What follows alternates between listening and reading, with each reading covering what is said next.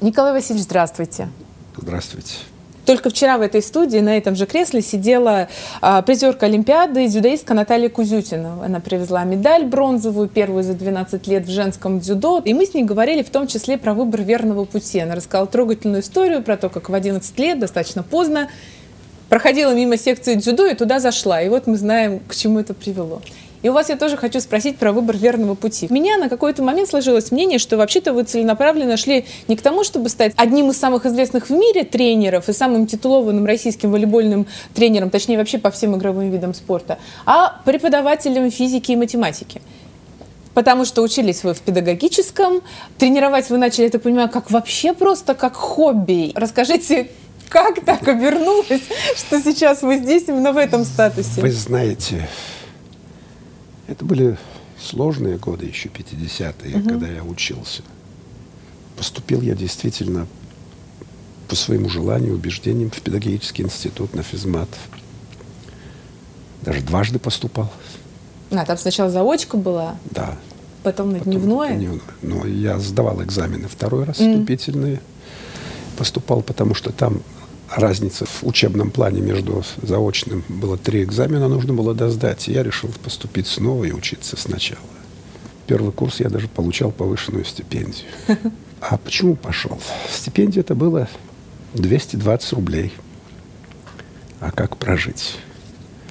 Приходилось ходить, разгружать и вагоны, и все прочее. Но я занимался волейболом. И когда мне предложили иметь небольшую группу и зарабатывать еще 240 рублей к 220. Вот это начало пути. А потом это превратилось в профессию. Ну, то есть это едва ли не случайность, вынужденная такая мера. Да, вам нравился волейбол? Мне нравился волейбол, но мне нравилось и учить людей. Я пошел в учителя. И вот до сих пор я считаю себя в волейболе учителем, именно педагогом. Да. Что касается волейбольной науки, учился самостоятельно. И когда раньше были такие анкеты на разных конференциях, образование угу. общее, высшее, специальное, я писал самоучка. Это был такой вызов, что ли, что не обязательно если есть призвание, если есть желание большое, то можно и самому научиться много. И, конечно, я проходил совершенствование в Центральном институте физкультуры, угу. и учился еще. Но уже в 1976 году мне довелось проводить курсы Международного комитета «Солидарность» для стран Латинской и Северной Америки mm. в Мексике. И курс лекций, прочитанный мной, там месячный, был выпущен в, в качестве книги или пособия учебного. К тому времени уже я имел самостоятельные и взгляды, и даже частично самостоятельную методику работы. Потому что, конечно, многое я взял у других, угу. но были и свои разработки. 47 лет, которые я работаю с Уралочкой, ну, скажу еще, это тоже достижение даже в мировой практике. На первом месте идет один канадский тренер.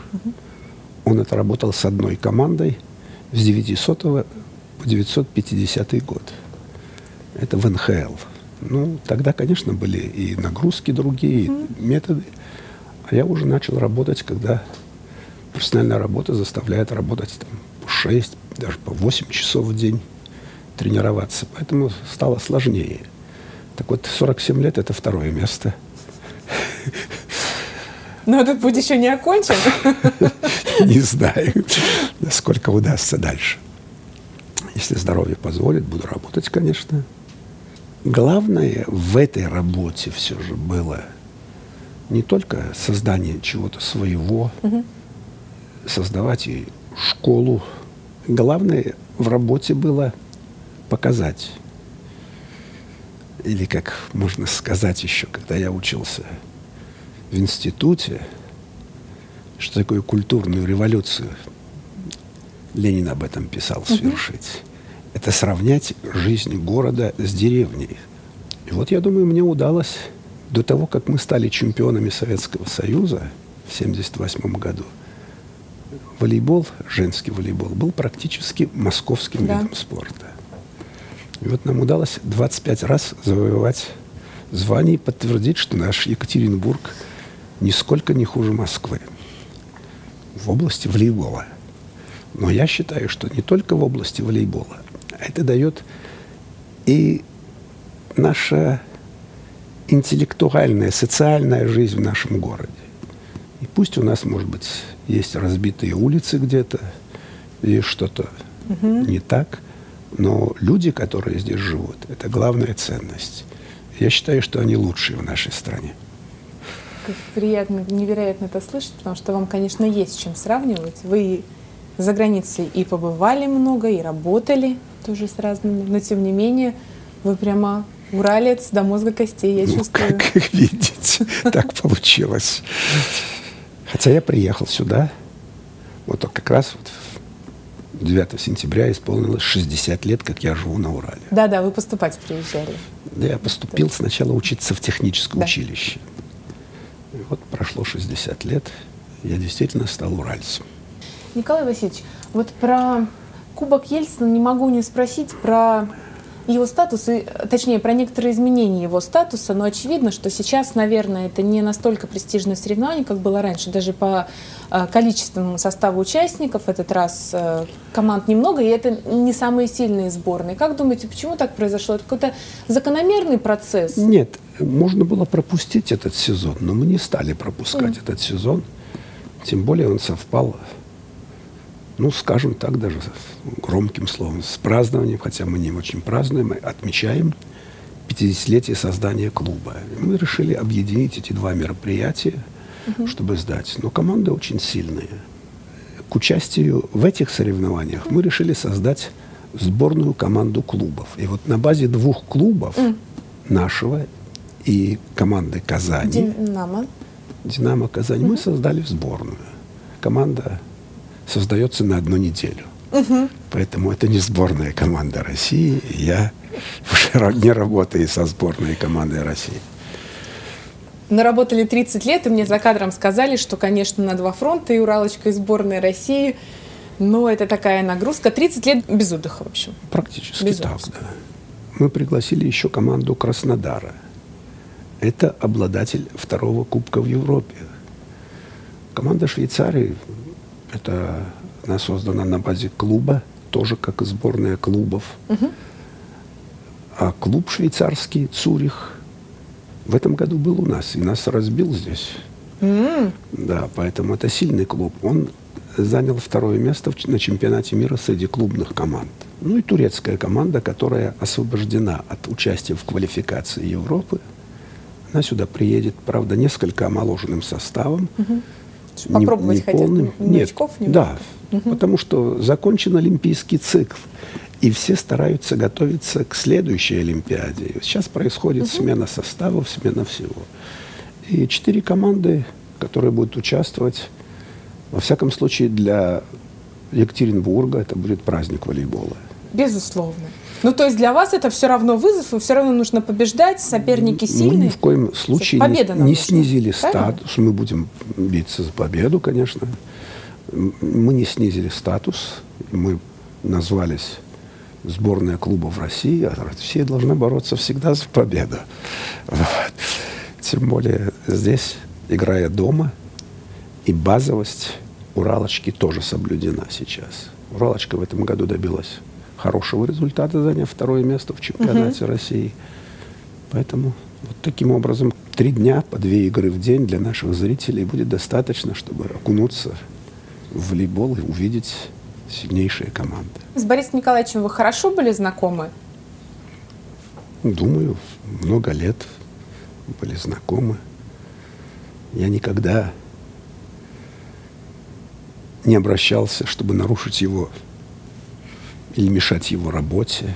Когда было, бывало время, и у него, и у меня, мы, особенно последние годы, мы часто общались по телефону. Угу. Он интересовался всегда нашими проблемами. Поэтому не обязательно личные встречи. Но когда мы играли в Москве, он старался быть на наших играх. И в последние годы на Иносипна тоже приходит на игры наши в Москве. Хотя и страной руководил, но он оставался уральцем все же сразу со зрителями поделюсь, поделюсь своим вот этим секретным знанием, то, что мы с вами до интервью успели обсудить, что Борис Николаевич вас пожурил, когда вы журналистам, не посоветовавшись с ним, после Олимпиады в Афинах сказали, что все, это моя последняя Олимпиада со сборной, и сказал, ну как же так, я же еще не отпускал, да? Просто сказал, посоветоваться можно было. Я действительно извинился. Но под действием тогда эмоций проигранной игры выигранные практически игры мы проиграли ее. И в этом не только наша, как говорится, неудача. Я увидел тенденциозность судейства. Mm. Думаю, что я уже надоел всем. Международной Федерации пора уходить. Правда? Вы подумали, что может быть такое отношение к тому, что вот это вот это вот Карполь, который все время приезжает и вот и выигрывает. Я увидел в той игре тенденциозность в сторону Китая. Что сейчас изменилось даже не в мировом волейболе, может быть, в мировом спорте? Вот со стороны, ну, просто человеку, который, э, как обычный гражданин, наблюдает, кажется, что спортивные чиновники и вообще политики, они стали какую-то неимоверно важную роль играть. Может быть, раньше тоже так было, но это было чуть более скрыто от глаз. Mm. Что произошло с мировым спортом в последнее время? Ну, прошла коммерциализация спорта. Mm. И спорт в целом стал частью бизнеса. И бизнес вышел на первое место. Спортсмен выступает, получает деньги, отрабатывает, а его принадлежность к стране, к региону, к своей малой родине уходит на второе место. А это тенденция мировая. И сохранить вот тот высокий нравственный уровень, тот патриотизм, который должен был, конечно. Это сегодня стало очень слож, сложнее намного, чем было раньше. Угу. Раньше это шло на первом месте, и трудились они во имя своей верности и преданности своей земле. А сегодня выходит на первое место, к сожалению, деньги. Это тенденция мирового спорта. Да, не только у нас, я думаю, Не да. только у нас. Даже вот все телевизионные трансляции, что завязано, конечно, на спонсорских контрактах, кто кому сколько заплатит, ну, не только. время поставить. Нашлись многие федерации, которые изменили правила игры, которые со столетия были в угоду телетрансляциям. Ну вот тот же волейбол. Угу. Надо регламентировать время в эфире. Иначе компании не дают трансляции. Поэтому изменили правила. Если раньше нужно, чтобы выиграть очко, было обязательно поднять мяч в защите, то сегодня подача в сетку – то же самое очко. Для вас это болезненный какой-то процесс или вы так рационально к этому относитесь? Я отношусь рационально, но я думаю, что это все должно быть. Угу согласовано со специалистами, профессионалами. А вот вы сказали, что администраторы или чиновники часто принимают сегодня решения, исходя только из этих соображений. А ведь эти соображения, изменения правил, они влияют и на методику подготовки, да. ну, как сегодня называют, технологии подготовки спортсменов. А раньше, например, огромные в волейболе роль играла выносливость спортсменов, потому угу. что матч мог продолжаться и 3, и 4, и 5 часов даже продолжались матчи. Сегодня мы знаем, что мы укладываемся почти всегда в 2 часа. Зачем тренироваться в два раза больше, как мы тренировались тогда? Значит, это уже другое, но зато повысилась роль концентрации внимания. Да. Вот, и здесь по-другому немножко нужно строить процесс весь подготовки спортсменов. Ничего себе, вот вы говорите, это на самом деле простые вещи, даже логически их легко понять, но они совершенно не очевидные, конечно, для болельщиков. И поэтому, когда вопросы такие, я сама не очень люблю задают, вот из серии, почему вот при вас были результаты, а вот сейчас вот нет результатов. Я думаю, это такая огромная совокупность факторов и процессов, что, конечно, совершенно невозможно это отследить. Безусловно, большую роль играет все же социальная психология. Угу какова мотивация и что закладывать в нее, и чему служить. Угу. Вот мы подготовили спортсменов, они уходят. По каким правилам? Почему уходят? Потому что мы не заинтересовали здесь. Угу. В других регионах, где-то в нашей стране, просто нашли деньги, скупили спортсменов, создали команду. Мы стараемся, в общем-то, основываться на нашей школе, на подготовке спортсменов. У нас тоже есть приезжие спортсмены, угу. но они составляют незначительное число. Есть те, на кого вы осерчали, когда уходили из Уралочки девчонки? А Прям как я могу серчать? Я не сержусь. Значит, плохо воспитывали. Mm. Победила среда, победила, может быть, семья, тоже входящая в среду. Mm-hmm. Ну и иногда даже, скажу вам по секрету, победили альфонсы, которые считают девочек товаром. Они женятся, потом разводятся, получив деньги и все прочее. Это тоже есть в спорте. Жуть. Это есть в жизни. В жизни. Не только в спорте, да. да. И тут все человеческие э, пороки и добродетели, они точно так же да, проявляется, только это еще и сказывается ну, на такие глобальные вещи, да. как потом результаты на Олимпиадах и все прочее. Николай Васильевич, ну совершенно некорректный вопрос вам задам, но сразу скажу, что он без какого-либо негативного подтекста, наоборот, с подтекстом добрым, отчасти юмористическим. Наверное, вы слышали, что Виталий Мутко после победы наших гонболисток в Рио сравнил э, вас, вашу манеру общения с девчонками на площадке с манерой общения Евгения Васильевича Трефилова, тренера гонболисток.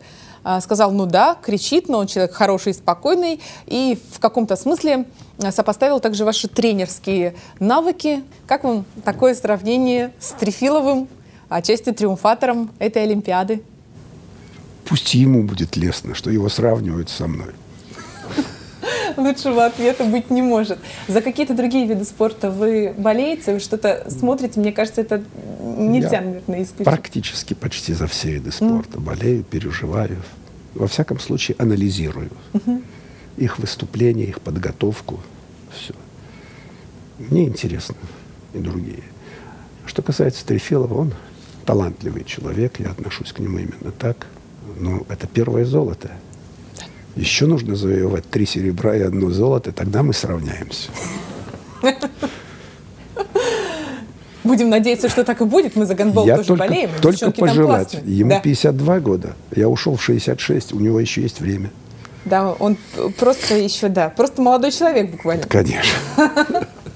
Много заслуг, много наград. Что, на ваш взгляд, еще не достигнуто? Нужно постоянно совершенствовать, совершенствовать организационную модель, совершенствовать все. Ну вот я, например, уйду сейчас. Что я после себя оставила? Ну, сделана специализированная школа. Сейчас открыта новая школа в Нижнем Тагиле угу. еще. Открыто отделение в спорт-интернате в нашем. Он до сих пор работает, совершенствуется, все. Все это останется. Есть первая команда, есть молодежная команда. Эта команда – является одновременно и командой университета. Угу. Ну, есть и молодые, там входят с интерната девочки, а есть с университета. И университет, кажется, трижды побеждал на всероссийских универсиадах. В этом году они были вторыми, проиграли. Вот, ну, финал проиграли. Не проиграли, на универсиаде много команд. И чтобы туда пройти, сначала нужно выиграть город, там область среди наших потом округ выиграть, тогда попадаешь на Всероссийскую универсиаду. Девушки справляются с этим. Сейчас создаются волейбольные академии.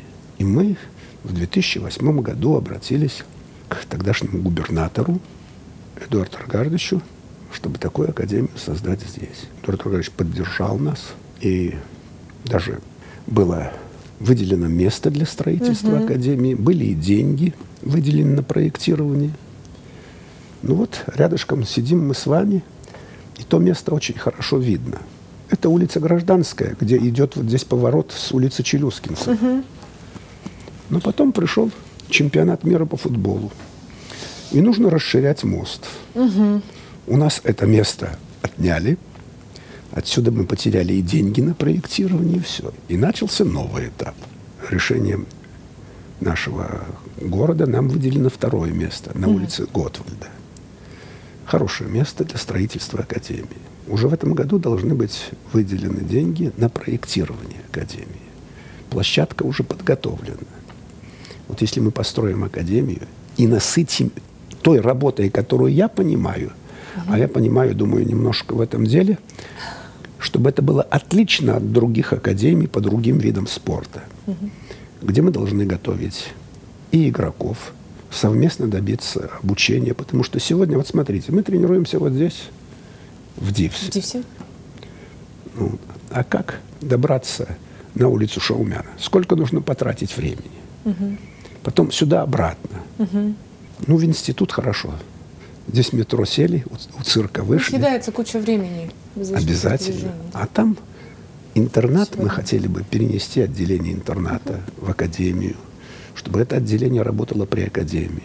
У нас постоянной базы ведь нет. И в ДИВС, там, где мы имеем три часа в день, это совсем немного. Угу. И на Мамина Сибиряка тоже зал колледжа, не наш. А здесь будет все принадлежать волейболу.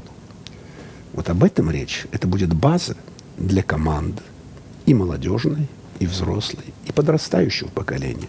Там же могут заниматься и дети. Наша школа. Там же мы можем готовить и арбитров. Угу. Там же проводить занятия с тренерами по их усовершенствованию. Но это уже и судей, и этих совместно с нашим институтом физкультуры который есть в Федеральном университете. Вот такую широкую программу должна представлять собой работа Академии. И если будет материальная база, которую нужно создать, и вот сейчас я верю в это, и когда она будет создана, тогда я могу уходить.